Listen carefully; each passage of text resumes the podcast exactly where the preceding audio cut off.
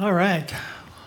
Really good to see you here this morning. I'm glad to be here. We're in part two of a series that's called Set Free. Last week, we were talking about being set free from enslaving lies. Enslaving lies. This week, we're talking about being set free to change. Free to change.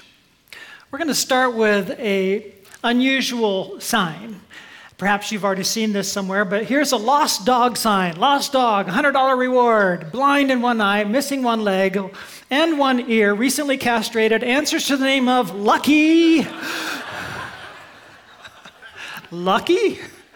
Lucky to be alive.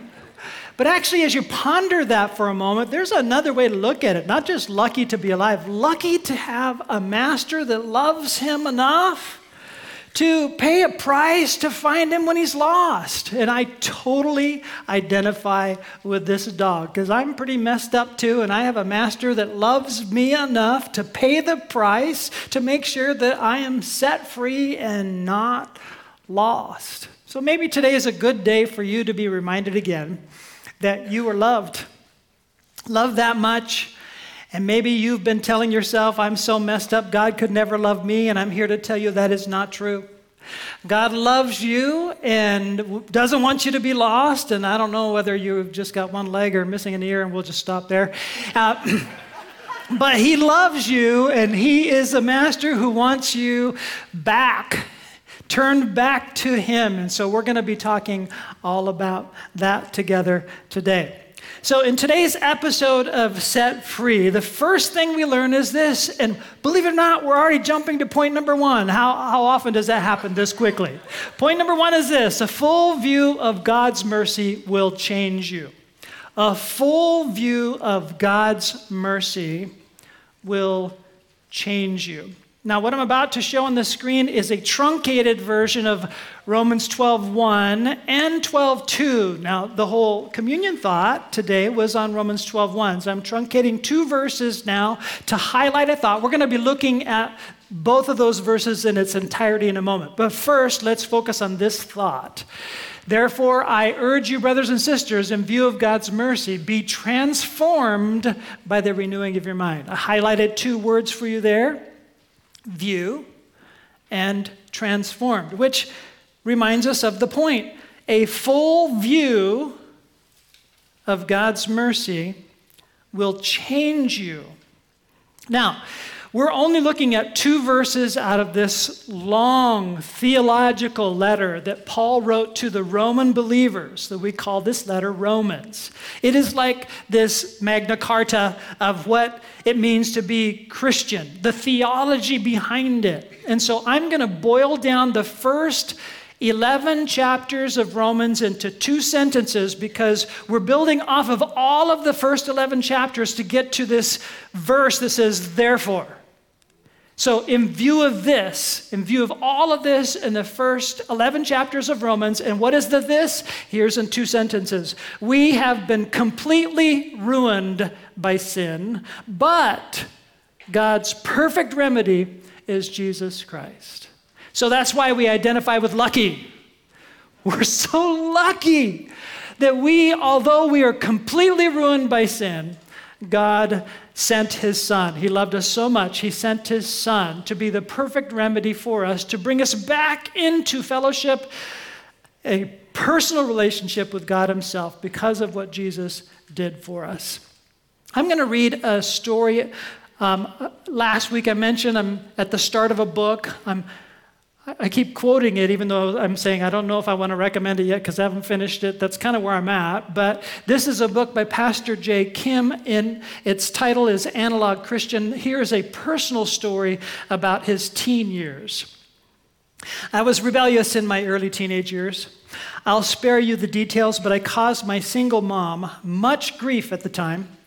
Once, after an especially bitter argument, I screamed profanities at her hopped on my bike, and rode about four miles down an expressway to a friend's house. This was in the early 90s, before cell phones and the Find My Friend app. For hours, my mother had no idea where I was. As a parent, I can imagine the fear and anxiety I must have caused her that day. Eventually, my friend's mother came home from work and asked me when I was being picked up. I told her I wasn't. She called my mom, and about 30 minutes later, she came to get me. As we drove in silence, I sat with an internal dread at the fate awaiting me once we arrived home. As soon as we stepped in the door, I went to my room and braced myself for what was to come. My mom was furious, and I knew it. She still hadn't spoken a word. I heard noise coming from the kitchen, followed by a familiar aroma. A short while later, my mom walked into my room and quietly asked me to join her at the dinner table. A meal was laid out. We sat down. Then a simple invitation eat. So I did. The silence continued. I kept my head down and tried to ride out this tension, eating quickly, and hoping I could get back to my room in one piece. My heart was pounding and I was consumed by a sort of primal desperation for self preservation. Then my mom spoke in Korean, her native tongue. Jay, you are my son. No matter what you do, you will always have a seat at this table. There was a clarity in her eyes and a warm conviction in her tears. In an instant, my desperate longing for self preservation vanished, and I found myself transported to the deep and baseline core of my identity that of a beloved son. Self centric despair gave way to love. I stood up tears in my eyes, and hugged my mom. At this point, I was already a little bit taller and a little bit bigger than her, physically anyway. And even as my arms stretched wide around her small frame, it was her love. Wider than east is to the west, and deeper than north to south, that covered me. A full view of God's mercy will change you. I mean, what we just heard is a story that was transformative for this young man's life who eventually became a pastor. But this is just a glimmer of the amazing love and mercy of our Heavenly Father. Point number two you will hold nothing back from God. Let's read these two points together. A full view of God's mercy will change you and the first change that takes place is this you will hold nothing back from God. Now, if you're holding anything back from God, then obviously the corollary truth is taking place. You don't have a full view of God's mercy, or you haven't focused there for a bit because you've been holding back. If you get a full view of God's mercy and you are looking into the full view of that mercy, you will hold nothing back from God. That's what Romans 12:1 is all about. Therefore, I urge you, brothers and sisters, in view of God's mercy, to offer your bodies as a living sacrifice, holy and pleasing to God. This is your true and proper worship means you're holding nothing back. Now, you've heard the expression moderation in all things. Just so you know, that doesn't come from the Bible. That comes from Benjamin Franklin. Okay, Benjamin Franklin talks about moderation a lot. And there's a lot of American believers, I'll say American, I'll say in our culture, affected by Benjamin Franklin, thinking that you really don't want to get too radical about this spirituality thing because people will look at you weird. True. But you better want to be radical about this spirituality thing because we're not listening to Benjamin Franklin, we're listening to Jesus. We're listening to God. We're listening to God's word as instructing us through Paul, who's teaching us. We need to offer our bodies as living sacrifices once we understand the full mercy that God has given us. So we got to figure out what this means. And guess what? You can't offer your body as a living sacrifice moderately. It's just, that doesn't fit. A living sacrifice is a radical idea. Now, we need to understand this radical idea. And a Jewish believer would understand it readily because their whole cultural background in the Old Covenant was that you worship God in a temple through dead sacrifices, not living sacrifices. The dead sacrifice was what you had to offer. Now, God didn't fully explain it all. I'm glad we didn't live in that era. Wouldn't worship be bloody? It kind of grotesque. You bring your perfect lamb and you bring it before the priest and you vicariously place your hand on the lamb and place all of your failures and all of your messes vicariously on the lamb, and the priest does the lamb in and lets the blood go. And this sacrifice teaches you that sin deserves death. Sin deserves death. Let me say it again sin deserves death. The New Testament's clear that's still true. From God's perspective, sin has to be obliterated like cancer needs to be removed from the body, or it will cause detriment, death. So we have to remedy it by removing sin. It deserves death. Now, the new covenant was what the whole Old Testament, Old Covenant system was aiming for, even in hints of it as they were instructed the perfect Lamb of God came. John the Baptist identified Jesus as the Lamb of God. Look, the Lamb of God who takes away the sins of the world, he said to the gathered crowd. Huh? And Jesus didn't come to set up a throne immediately, that's still to come.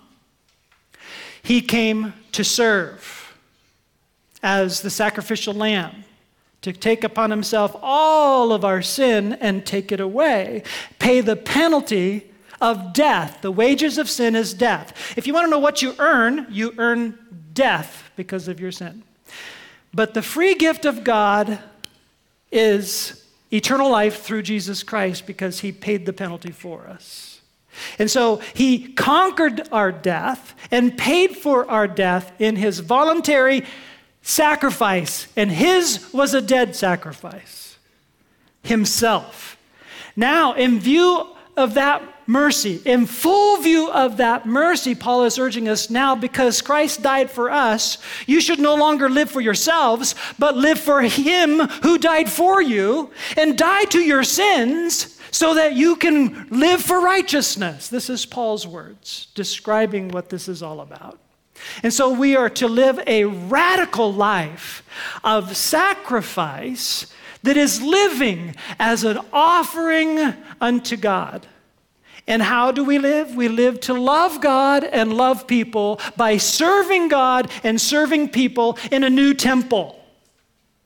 The old temple is gone. Behold, we are bodily God's new temple the Spirit of God now enters into the new temple, into our bodies, enabling us to live unselfish lives, a life of a living sacrifice by His empowerment, His character, His love, making a difference in our world bodily in literal actions of sacrifice, demonstrating that God is good because we're looking more and more like Jesus. That what is this is talking about offer your bodies as living sacrifices. The world says, forget God and serve yourself. Doesn't it? Just about everywhere you look, every commercial, every this, every that. Forget God, serve yourself. Jesus says, forget yourself and serve God. God held nothing back. God gave his son for you. Jesus, God's son, held nothing back. He died for you, so the least you can do is live for him. Hold nothing back. offer yourself to God. And what Jesus taught is that, and I trust him so much that I believe it's true, when you live such a sacrificial way, consistently, you're not missing out on life, you're actually gaining more of life. You're not missing out because you stop living for you, you actually gain his blessing in ways you would never anticipate when you live out this living sacrificial way of living. You're either going to believe it and try it, or you're not going to believe it and you won't live it. That part is up to you. I believe it, and the more I live it, the more I see it's true. And the more I live for me and forget God, the more ugly I become, and the less I like myself. Point number one a full view of God's mercy will change you. Point number two, you will hold nothing back from God. Point number three, you will be set free from conformity. Set free from conformity. So let's read verse 2, Romans 12, 2. Do not conform to the pattern of this world, but be transformed by the renewing of your mind.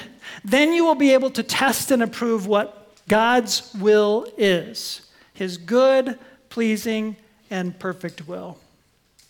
Now, we often don't realize the power of this conforming pressure in our world. Let me just say that again. We often don't realize the power of the conforming pressure that we're living in in this world. Too often, our current culture is squeezing and shaping us into a sinful pattern, and we don't even see it happening. I'm hopeful to point in a couple areas to help us go, ooh, yes. One example screens have come a long way. First, screens were black and white. Then screens were in full color. Then screens were off color.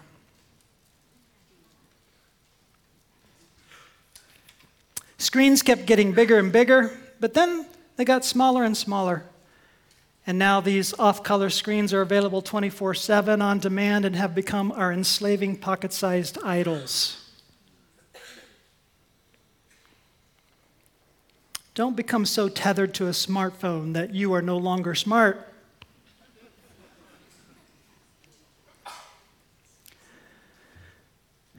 No longer smart and stop thinking for yourself.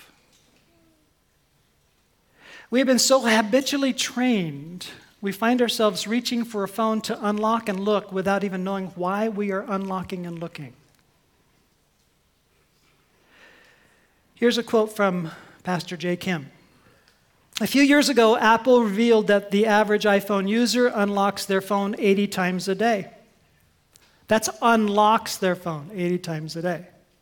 That also makes me nervous that they know this about us. They know a whole lot more than this, folks. Why? Because much of life is the real world. Much of life in the real world is uncomfortable, awkward, or boring, so we opt for digital escape. Anybody willing to admit that? We're, we do not even know why we're unlocking. it. We're just looking to the thing that we usually just go to because it just is sort of this little escape from the moment of boredom or little escape from the moment of, moment of stress or whatever. We just go to this, whatever it is that you go to. Um, and we unlock and look. We think we're free to do this. We think that we have full control of this phone. Don't be so fooled. Okay? Here's another quote. There's a whole lot more that goes with this quote. I'll just read this quote. But the digital world is not the real world, and the screen is not a neutral party simply showing you things as they are, asking you to participate as you are. The screen is a carefully curated, algorithmically precise, active participant in the ruse, and it demands that we play along. What he is referring to is the phenomena which hopefully you've heard of that's huge that artificial intelligences now knows so much about us from our phone usage and our internet usage that it's feeding us precisely according to our weak patterns. And so, what you see on your screen is fed to you And in your weakness, you keep going towards this weakness. And so you think you're choosing, but you're not choosing, it's choosing for you. And it's shaping you by repetition and more repetition and more repetition, and you're being conformed and squeezed into the pattern of this world. And it doesn't care which direction it's squeezing you, it just is using you to make money from all the advertisers. The more clicks, the more time, the more money for the, those who put the algorithms together to keep you looking and keep you looking and keep you going, tethered to your phone and shaped by the artificial intelligence that's way smarter than you. Amen. Let's go. Um, it's heavy stuff. Now, God taught us to be transformed by the renewing of our minds. Now, science just caught up recently to God, um, and it's describing these repetitions of your mind as shaping. Science calls this neuroplasticity. But science has proved that it's true that what you think in repetition actually grows in your brain and creates pathways of thinking, make it easier to repeat the repetition that you're repeating. And it's neutral in its scope. It can make you worse, and the same principle can make you better. So, science just caught up to the power of repetition for renewing your mind or in the negative, ruining your mind, deshaping it into bad patterns or reshaping it into healthy patterns. Neuroplasticity works either way. Okay? And these, we're living in a digital age where I believe that the conforming power of this world is stronger than it has ever been because of our usage. Now, what are our options? We could all just dump our phones and technology, but I'm not doing that. There's so much good there. There's so much help there. We got to figure out how to be careful to not be shaped in the negative, but to use these same tools to be shaped and help us to shape ourselves through God's repetitions. Did you know that neuroplasticity is just a neutral term? You know what God's term was for the positive shaping repetitions? It's called discipleship. Because discipleship is nothing more than the positive repetitions of spiritual disciplines that have been described to us in Scripture over and over again. How you renew your mind is through the truths of God. And how you pattern yourself is through the repetition of these truths in your life. Which repetitions have more control of you? The spiritual disciplines or this world's squeezing pattern? That's what I wanted to talk about today. Now, maybe when I use big words like discipleship and spiritual disciplines and neuroplasticity, it gets kind of confusing. So I don't want to be confusing. I want to take us to kindergarten. Play Doh, okay? Play Doh is something that we understand how you shape Play Doh, correct? Right? You mold it and shape it. I don't, don't have time to do this all in front of you, so I shaped something this, this morning. Okay. This little guy here. This is, you know, kind of advanced kindergarten material, right? It's going to be tough for you to teach a kindergartner how to shape Play Doh to look like this. But when you're starting to teach a kindergarten how to shape Play-Doh, you know, you just kind of you just kind of go, right? And shape. Now, I want you to notice something with every shaping. If you look carefully, there's a fingerprint that matches the one who's shaping all over this thing. Ooh, that'll preach. now, you can hide those fingerprints the best you can. But the easiest thing to shape is actually deforming, rather than forming. It deforms. Now, in the next service, I might actually do this to the little guy because I won't need him after I show him, right? I will deform the little guy. But for this, I still need the little guy. And it's much easier to shape this thing into. I mean, this is the first thing you teach a kid how to do. They can do it. What is this? A snake. It's easy to make a snake. Kindergarten can make a snake. When you're being squeezed into a shape, you don't even have to try to be squeezed into the image of the serpent. You will be squeezed into the image of the serpent every time you just stop trying. But to be squeezed into the image of the perfect human being, Jesus Christ, who came to model what it means to be human while being the Son of God, that's going to take a transforming power through the Holy Spirit that renews you from the inside out. But it's also going to take full cooperation on your part, working together with the Spirit's power and influence to renew your mind, to engage in the repetitions of what we call shaping influences. I've used the word discipleship, repetitions, reading the word, memorizing the word, exposing yourself to truth? Which truth are you exposed to more often? Artificial intelligence that's exposing you to your weaknesses?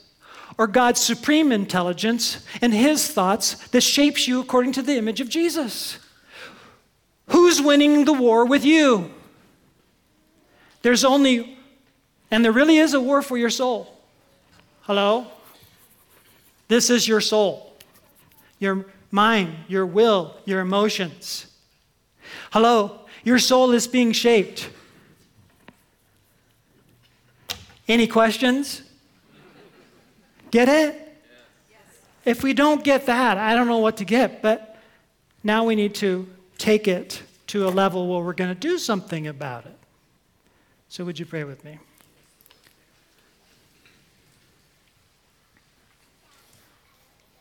Our dear Heavenly Father, our God and Savior, when this conforming pressure squeezes us into a sinful mold and causes us to watch what we should not watch, look up things we should not look up, listen to what we should not listen to, do things that we should not do, say things that we should not say, using words we use and should not use.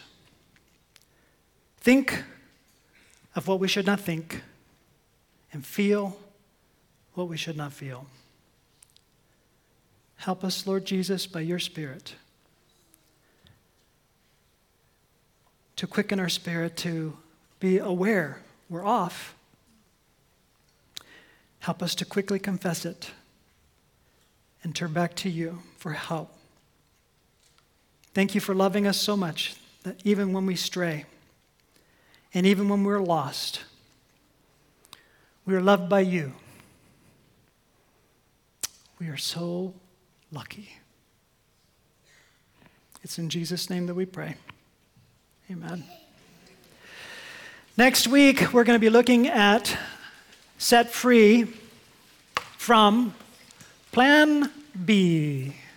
Set free from Plan B. Come next week, hear more about that. Every one of us keeps going for plan B. Now, some of you have been hit between the eyes today. You're going to need some help. You're going to need some prayer. We have a prayer team to the left of the stage. Ask them for specific help. Ask them to pray for you or anything else that's on your heart. God bless you. See you next week.